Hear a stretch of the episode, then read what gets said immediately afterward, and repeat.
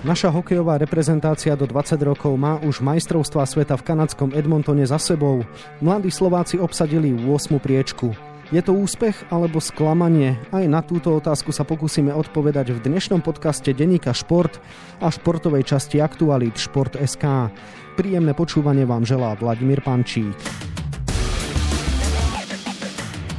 Postúpiť do štvrťfinále, zaujať moderným hokejom a nedostať výprask od Kanady. To pred začiatkom majstrovstiev sveta považoval za úspech môj kolega Tomáš Prokop, ktorého aj dnes vítam pri mikrofóne. Tomáš, pekný deň. Aj tebe. Tomáš, na úvod teda jednoduchá otázka. Mladí Slováci dosiahli to, čo si chcel vidieť. Si teda spokojný s ich vystúpeniami na šampionáte? Vzhľadom na očakávania a veci, ktoré mohli dosiahnuť, tie výkony neboli sklamaním. Dali by sa tam vyčítať mnohé veci stále, ale celkovo to dopadlo fajn. Zverenci Roberta Petrovického na úvod zdolali Švajčiarov, následne prehrali s Kanadou, s Nemcami po predlžení a takisto neúspeli v dueli s Fínmi. No a vo štvrťfinále nestačili na USA. Suma sumárum jediné víťazstvo, to sú fakty. Kde bol teda z tvojho pohľadu ich vrchol a naopak v ktorom zápase a prečo ťa naši reprezentanti sklamali? No vrchol bol už hneď na začiatku, že síce Švajčiari sa ukázali, že mali tento rok slabšiu generáciu, ale ten prvý zápas na majstrov majstrovstvách sveta býva vždy ťažký, duplom preto, že tie reprezentácie nemali takú prípravu, boli v bublinách a tak ďalej. Tam prišiel možno ten najlepší tímový výkon, že vyhrali z toho hľadiska, že brali tri body. Zažeril nám tam brankár Šimon Latkoci. Tie výkony s tými zámorskými týmami boli veľmi dobré. S Kanadou sa čakalo, že by to mohlo dopadnúť zle, dopadlo to celkom dobre. Aj s Američanmi najslabší výkon prišiel proti Fínom kde sme jasne nestačili na tohto supera, ale to naprieč reprezentáciami nie len juniorské, ale seniorské máme dlhodobý problém s Fínmi, že nám nevyhovuje tá ich priamočiarosť, dobre korčilovanie, tvrdá hra vždy nás to nejako dostane do, do hlbokej defenzívy a nevieme sa z toho dostať. A takisto s Nemcami, lebo Nemci síce mali nebezpečný tým s veľkými super talentami, spomeniem Štycleho, ktorý bude asi super viesť do NHL, ale proti nám hrali iba na 3 peťky. A aj tak sme s nimi neudržali dvojgolové vedenie a prehali sme po predlžení, čo mohlo chlapcov mrzieť, ale z celkového hľadiska neprekvapilo to, ani tie výkony nenadchli, ale ani nemôže povedať o nejakom veľkom sklamaní pred turnajom si hovoril ako o možnej opore nášho týmu, o brankárovi Samuelovi Hlavajovi, no do povedomia sa dostal skôr jeho kolega Šimon Latkovci. Zaskočil aj teba tým, či ho predvádzal na turnaj? Zaskočil asi každého, lebo ľudia ho veľmi nepoznali, bol to mladý brankár, taký nevysoký, ani sme nevedeli, že či on bude dvojka, alebo tam bude Rabčan. Nakoniec sa to celé otočilo, že Zlatko ho bola jednotka, že dali mu šancu v troch zápasoch oproti dvom Samuela Hlavaja zažiaril proti Švajčarom, kde predviedol aj asi zákrok šampionátu, s ktorým nám zachlidil víťazstvo výborne chytal aj vo štvrťfinále proti Amerike. Proti Nemcom zachytal solidne, tam celý tým nehral dobre, ale proti Američanom ten tým dlho držal, tam chytil dva nájazdy boli sme preto v až do konca.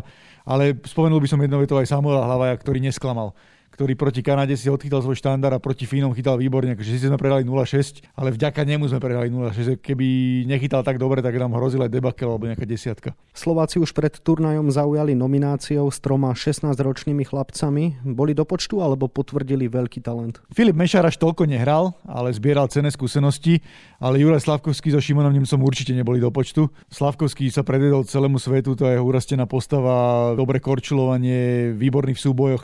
Škoda, že sa mu nepodarilo bodovať, ale predsa len mal 16 rokov, ale Robert Petrovický z neho spravil najvyťaženejšieho útočníka a ukázal mu, že sa s ním počíta do budúcnosti a je to veľký talent nášho hokeja. A Šimon Nemec s výnimkou brankárov bol najlepší hráč nášho týmu. Tam bolo vidieť, že on v Nitre hráva veľkú rolu, je zvyknutý na to hrávať s mužmi, je zvyknutý na ten možno vyšší level. So štyrmi bodmi bol najproduktívnejší hráč nášho týmu a ja si dovolím tak tvrdiť, že keď sa nič nejako nepokazí, tak nám rastie v ňom druhý Lubomír Višňovský tým, aký je ofenzívny a aké má tie ťahy z pozície obrancu. Koho by si ešte vyzdvihol z ďalších chlapcov? Nerad veľmi hovorím menovite, pri týchto 20 lebo predsa len sú to juniori a možno im úplne neprospeje, keď ich človek až tak chváli. Mali sme tam akože aj dobré výkony, aj horšie výkony, možno mladíka obrancu Bečara, o ktorom veľa ľudí nevedelo. Ten celkom vyletel, svoje si zahral aj napriek zraneniu kapitán Samuel Kňažko ale celkovo by som až toľko nechcel vyzdvihovať tých jednotlivcov, lebo nemusí to veľmi prospieť. Prospieť môže, ale možno pokarhanie ako motivácia, tak sú aj takí, ktorých by si pokarhal za to, čo predviedli, respektíve inak povedané, čakalo sa od nich viac? Doslova pokarať by som nepovedal, to by bolo pre nich kruté a ja v týchto veciach nie je to o tom, že by som nechcel byť kritický, ale my sa musíme pozrieť na to aj z hľadiska toho, čo vychováva svet a čo vychovávame my. A teraz my nemôžeme tých chlapcov úplne kárhať, keď iní vyberajú z tisícok a my vyberáme z desiatok. Čiže je to pre nich oveľa ťažšie ale chýbal trošku líder z tých starších hráčov, z tých, čo už boli na šampionátoch, tí, čo to zažili. Neviem, Golian, Jeluš, Turan, Jendek, spomínaný kňažko Stacha, sa všetci vracali na ten šampionát, že už na tých 20 boli, ale nikto z nich nejak nevyčnieval a nebol nejakým výrazným lídrom, ktorý by sa tam možno pýtal. Veľa sa dlhodobo hovorí o tom, že slovenskému hokeju uteká vlak. Ukázal tento turnaj, že zachytávame moderné trendy, alebo sme hrali spôsobom, ktorý dnes už najlepší nepreferujú? Tak nám už ten vlak asi trošku utiekol. Čo sa týka tých vecí, to sa dlhodobo ukazuje, že v tom juniorskom hokeji nemáme na tú špičku. Je tam určitá diera. Ale z toho, čo som videl, musím povedať, že tí naši chlapci sa snažili hrať progresívnejšie. Nevyhadzovali len puky na zakázané uvoľnenia. V obrane si pomáhali, vedeli si prihrať. Haproval tam útok. V ofenzíve sme mali veľký problém. Tam sme aj mali málo striel, málo golov, dali sme len 7 v 5 zápasoch, čo nie je vôbec oslňujúce. Nemali sme nejaké silné presilovky ani nič ostatné. Na tom sa treba popracovať, tam nám chýbajú nejakí výraznejší lídry, ale oproti minulému roku som videl dosť progres eh, medzi bránkármi a v defenzíve táto generácia hráčov pritom v kategórii do 18 rokov vypadla do prvej divízie. To nie som ja taký mudrý, to si mi ty povedal minule. Dá sa teda povedať, že chlapci sa posunuli vpred? A myslím si, že hej, že bolo tam vidieť, že pracujú na sebe a tie výkony proti tým zámorským týmom, tie by som vyzdvihol. Sice sme prehrali 1-3 a 2-5, ale v obidvoch zápasoch sme boli skoro do konca v hre a to je veľký úspech proti týmto súperom, lebo Amerika a Kanada sú vždy najväčší favoriti týchto 20 dávajú si na tom veľmi záležať, majú obrovské množstvo hráčov. Spomeniem len Kanadu, ktorá mala prvé kolo len samých draftovaných hráčov z prvého kola, čo je úplne že neuveriteľné. My sme mali v celom týme dvoch draftovaných. Takže z tohoto hľadiska si myslím, že to bol fajn. Tréner Robert Petrovický má za sebou druhý šampionát tejto vekovej kategórie. Ako sa dnes javí ako kormidelník? V Lani asi polovica národa ho chcela odvolávať a boli nahnevaní, ako hrali a hovorili, že tam je len preto, že zlatý chlapec a možno sa pozná s Mírom Šatanom a, a tieto veci. Nebolo to v Lani veľmi dobré, ale tento rok bol vidieť ten coaching, bolo vidieť, že tí chlapci boli pripravení, ten tým mal nejaký jasný taktický plán, chcel niečo hrať. Tréner spravil z nich dobrý tým, aj bola tam chemia, bolo to cítiť a podľa mňa by mal pokračovať ďalší rok, ak bude chcieť a ak zväz má takýto plán, lebo 14 chalanov sa mu môže vrátiť do tej zostavy a bola by to nejaká kontinuita do ďalšej roboty. Znamená to, že je z tvojho pohľadu dnes už vhodnejší adept, ako bol napríklad jeho predchodca Ernest Bokroš? Tak to by som to nenazýval, lebo ja nechcem patriť medzi tých hejterov, čo len na Ernesta Bokroša nadávajú, lebo to nie je fér. Ernest Bokroš je iný, robil možno inú prácu, hral iný hokej a na ňom už bolo možno aj cítiť, že tam bol dlho, že tých 8 rokov už človeka unaví a tá kritika možno od fanúšikov a všetky tie veci a pracovať s tým juniorským tímom nie je jednoduché, lebo tí chlapci ešte nie sú úplne vyspeli vo všetkých veciach a každý má nejakú inú povahu plus slovenská mentalita, že raz si hore, raz si dole. Robert Petrovický je iný a myslím si, že tá zmena bola asi možno aj potrebná, aby aj ten tréner Bokroš možno začal zase niečo iné. Lebo 8 rokov pracovať pri tom týme nebolo jednoduché. Veľa sa hovorilo o tom, že hráči boli v bubline od začiatku decembra, nestretávali sa prakticky s nikým, iba spolu trénovali a hrali. Zvládol náš zväz organizáciu prípravy? Myslím si, že zvládol, treba ich pochváliť, lebo nikto nebol pozitívne testovaný. Všetko dopadlo ako malo, ten tým sa presunul z jednej bubliny do druhej bubliny aj tí hráči fungovali normálne, nepočul som o žiadnom nejakom priestupku, že by sa tam stal alebo že by niekto niečo vyviedol okrem Čajkoviča, ktorého vyradili hneď na začiatku kempu, čo sme sa už rozprávali a tak sme to pomenovali. Ale celkovo toto dopadlo, myslím si, že na jednotku. Máš nejaké sprostredkované informácie, ako fungoval ten kolektív, či ani na chvíľu v šatni nevznikla ponorka? Ja ťa mám napríklad rád vedľa v kancelárii, ale nechcel by som s tebou byť asi dva mesiace v kuse. to by sme to asi zabili. Tak, čo som sa rozprával možno tak trošku okrajovo, tak nebolo tam nič také, že ani som o tom nepočul a v dnešnej dobe nejakých sociálnych sietí a týchto vecí, že možno by sa to dostalo, možno sa o tom dozvieme teraz, keď sa chlapci vrátili na Slovensko a niekto niečo povie, ale nič som také nezachytil. Ako vlastne prebiehali mediálne aktivity, akým spôsobom ste vy komunikovali s chlapcami, pokiaľ viem, žiadny novinár nebol v Edmontone zo Slovenska? Nie, nebol. A dokonca ani televízia tam nemala, ktorá tam väčšinou posiela. No, fungovalo to tak, že po zápasoch a po nejakých vybraných tréningoch hráči boli cez Zoom k dispozícii, že bol video hovor aj s trénerom, aj s hráčmi a novinári sa pýtali. Škoda, sa pýtali len niektorí viac, niektorí skoro vôbec.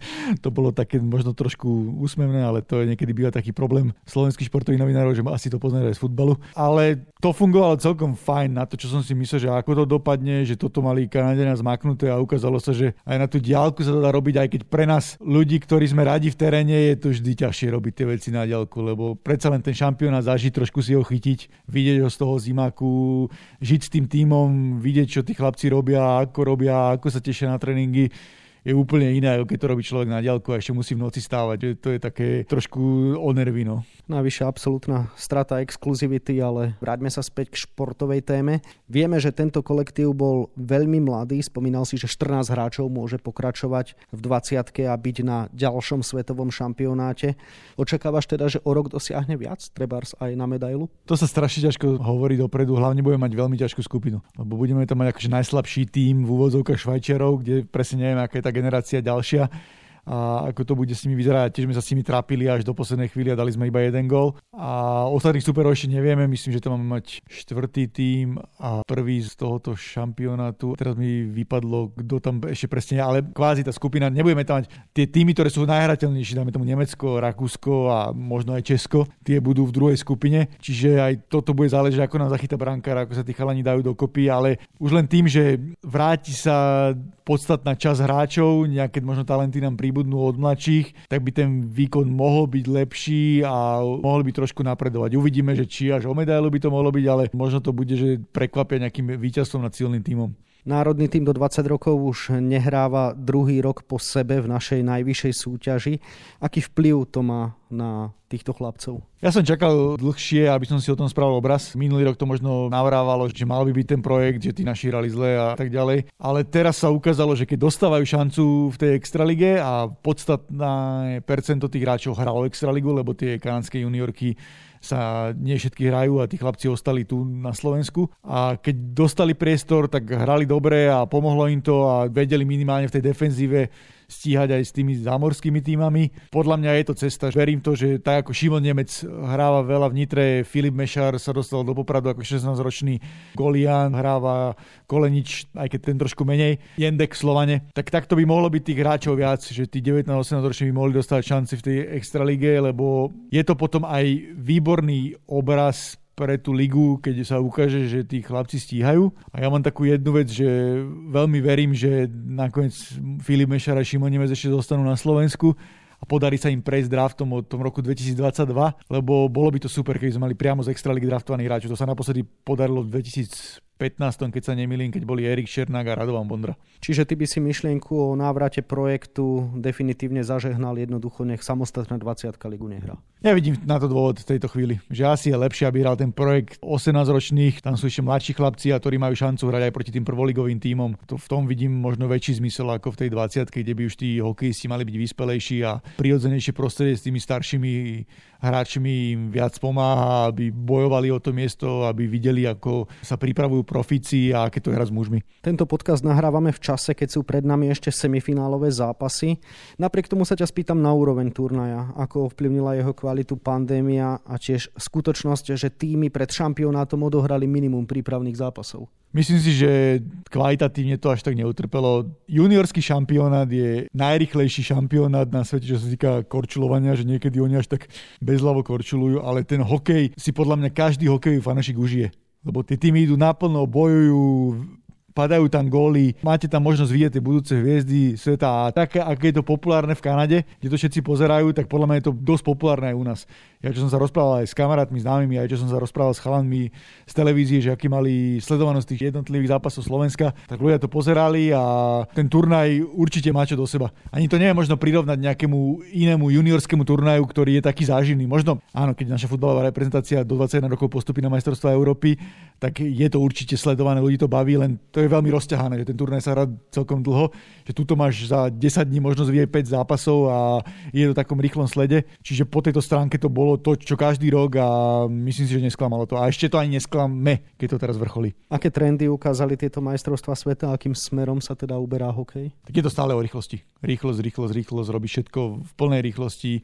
Trošku som bol možno prekvapený, že niektoré veci sa hrali tak defenzívnejšie, ako by som možno povedal, ale dnešní tí hokejisti, to je tými zručnosťami možno úplne inde, ako to možno bolo kedysi, že proste dneska v plnej rýchlosti každý musí všetko robiť a tí chlapci, čo sú lídry, tak musia ovládať puk, musia vedieť všetky veci už na vysokej úrovni a sú pomaličky hotovými hráčmi aj v takom mladom veku, aj keď na tom určite musia pracovať. Ale vyzdil by som tú rýchlosť, ktorá je stále až neuveriteľná a dnes už keď niekto není výborný korčuliar, tak na tej špičkovej vrcholovej úrovni nemá šancu sa presadiť. Na záver jednoduchá otázka. Na základe týchto majstrovstiev sveta veríš, že slovenský hokej čakajú lepšie časy, že máme za sebou ten pomyselný odraz od dna? Dúfajme. Tí traja 16-roční chlapci sú veľkým pozbudením do budúcnosti. Asi to nie je nejaké pravidlo, že toto bol tak výnimočný ročník, že z neho traja chlapci vyskočili, ale aj v tom ročníku nižšom som počul o pár chalanov, ktorí by to mohli zopakovať, mohli by zabojovať o ten druhý najcenejší reprezentačný dres. A tým, ako hrali a že v tej defenzíve a v tom, ako si pomáhali, tam bolo vidieť trošku aj rukopis Krega Remzio. Potom to sa volalo, že aby vlastne ten juniorský posledný tým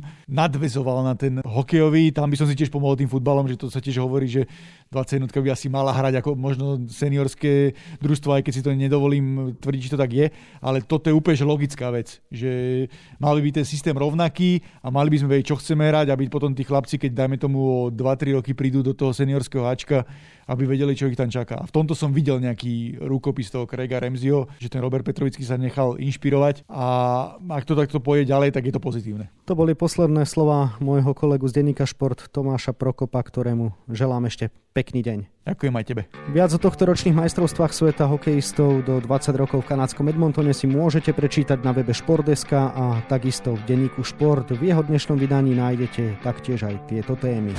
Revolúcia vo futbalovej Nitre. Klub spod Zobora získava nového investora z Nemecka.